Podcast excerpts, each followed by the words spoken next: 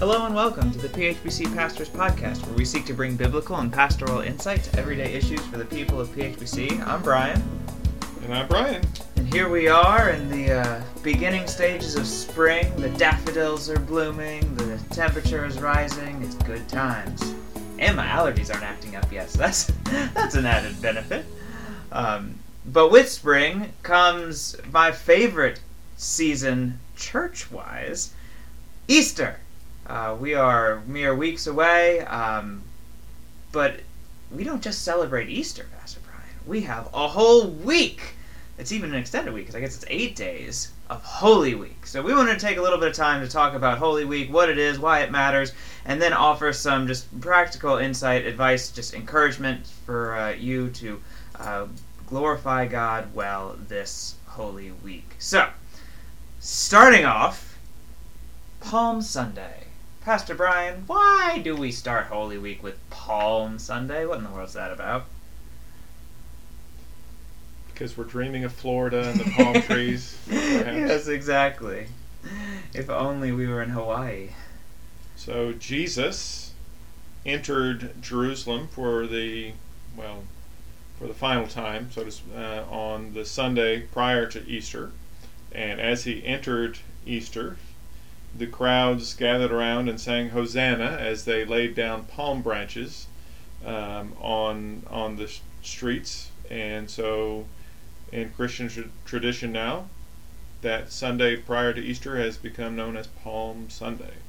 There you go. So we can read from many of the Gospels, but here's a bit from Mark 11 uh, as Jesus came in, uh, many spread their cloaks on the road, and others spread leafy branches they had cut from the fields. And those who went before and those who followed were shouting, Hosanna! Blessed is he who comes in the name of the Lord. Blessed is the coming kingdom of our father David. Hosanna in the highest. That's an interesting way to greet someone. Um, not necessarily what we break out when family comes visiting or if we have a guest join us at church. Speak for your own family. is, is, that how you return home? That's exactly right. Um, so there's a lot of elements here that I want to unpack a little bit. We've got him riding on a colt. We've got people uh, throwing these uh, branches and coats on the road. And then there's what they actually say Hosanna, Blessed is he who comes in the name of the Lord. Blessed is, the coming kingdom of our father David. Hosanna in the highest. So, PB, help us think through what are all these elements communicating as Jesus enters Jerusalem, as you said, for this kind of final time? Well, the references to the Old Testament, passages in the Old Testament. Um, Hosanna would be, you know, praise, praise to the Lord. And uh, the riding on a colt would be a reference to Zechariah's prophecy about a king coming gentle and lowly, riding on a colt. And so this was a recognition that Jesus was the long awaited Messiah. And so they were celebrating that as he entered um, as he entered the city for the final time. Yeah, that's, that's great. Uh, so we, we often say, and rightly so, that uh, very few understood who Jesus was and why he was doing what he did in terms of his role as the Messiah. But that's not at all to say that people didn't have an idea. We see Peter's confession where he says, You are the Christ. Um, and so the people here clearly had some idea of what was going on. Now, their view of what God's Messiah was going to do, very different than Jesus' own view. But I don't want us to think that, oh, well, people were totally in the dark, had no idea whatsoever, because this passage uh, clearly shows that they had at least an inkling. Now, speaking of misconceptions regarding Palm Sunday, one that I've heard is, well, how in the world could this be the case if not even a week later, a mere five days later, this crowd is chanting that Jesus be killed, that they want him crucified, and to let this criminal Barabbas go free. So, uh, Pastor Brett, how do we reconcile the crowd here on Palm Sunday with the crowd that we're about to see on Friday? It's a different crowd different crowd. Imagine that. So Jerusalem would swell to over a million people um, during this time. It was a huge city uh, during the time of the Passover with all the um, uh, what am I trying to think of pilgrims, the pilgrims making not not the ones with the long tall hats, but the pilgrims making their way to to celebrate the uh, to celebrate the Passover, and so it was a lot of people, and so to to assume, well, look here, the same people. Now it's not necessarily the same people, and more than likely, I would go even so far as say it's not just not necessarily. It's more it's more likely that it's not the same people. Yeah. Um, at the end of the week, although we don't.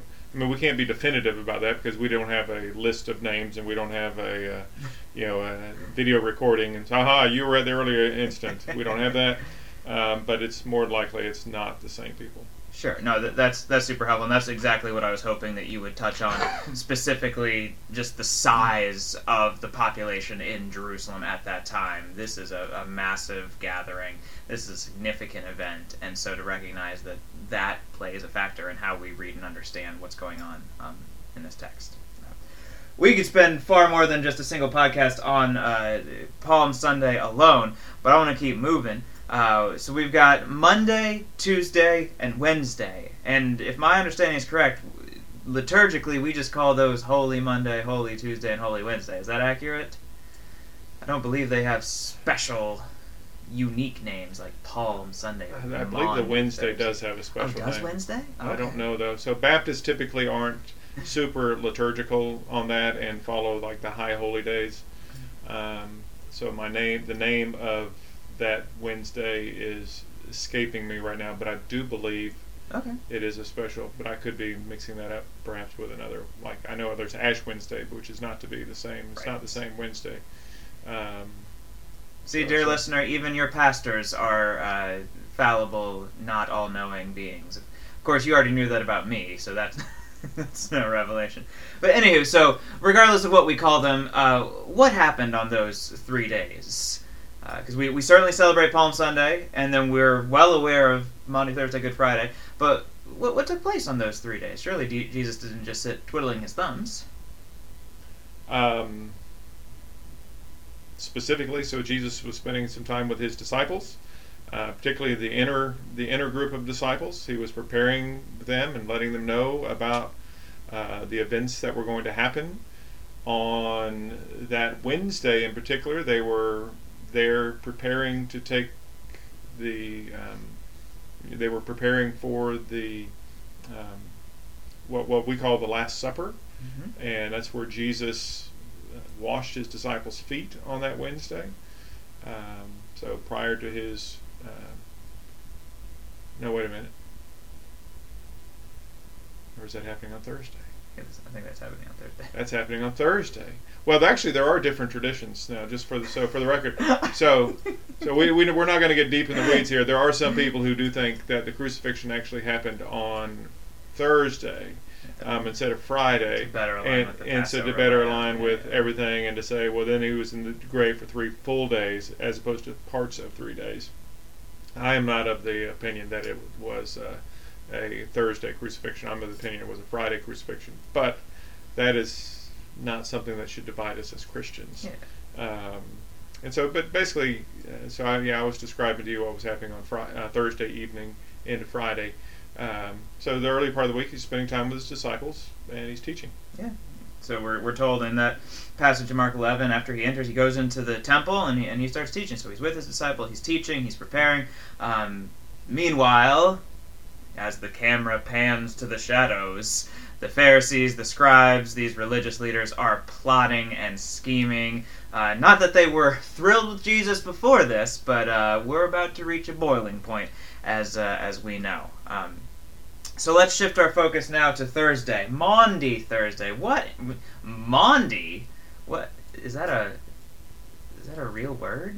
I- It's it is. oh, it It's from the Latin from to uh, to mandate.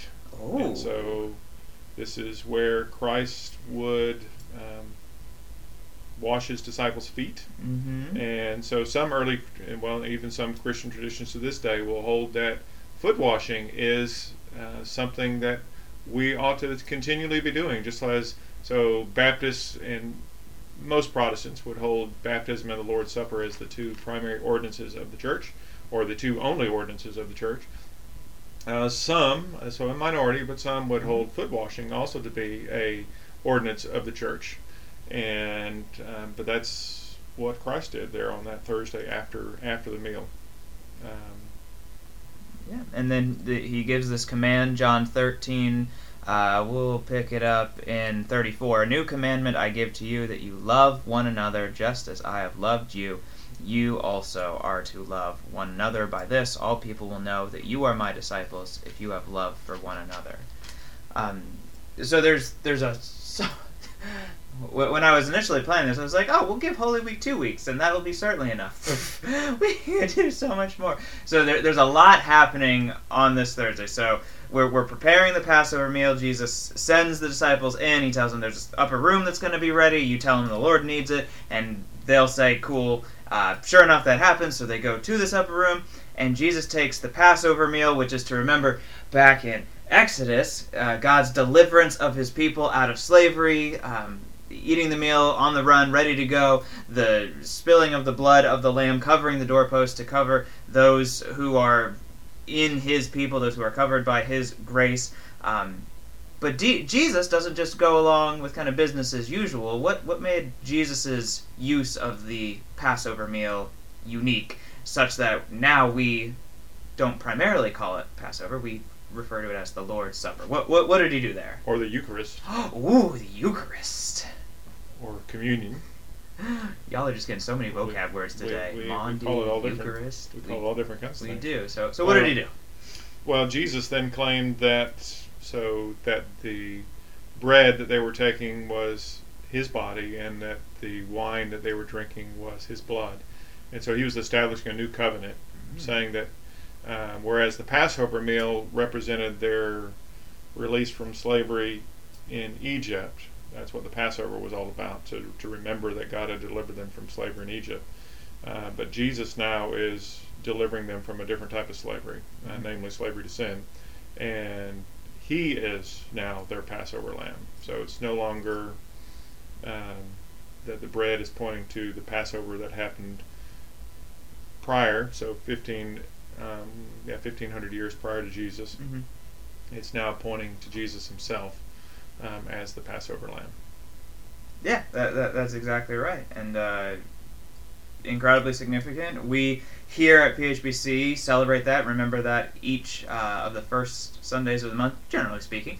Um, now we're not going to get fully into uh, what exactly the Lord's Supper is, how this all works, but um, wanted to pick up on something you said about how He is the Passover lamb. That doesn't mean that when we drink from the cup and eat of the wafer that that's literally His body and blood, does it? Well, that would depend on which Christian tradition you're in. so Roman Catholics believe that yes, it literally, literally becomes the body and blood of Jesus. Um, now it still looks like bread, and it still looks like wine, still tastes like bread, still tastes like wine, mm-hmm. but it is now literally the body and blood of Jesus. Um, Protestants do not believe that.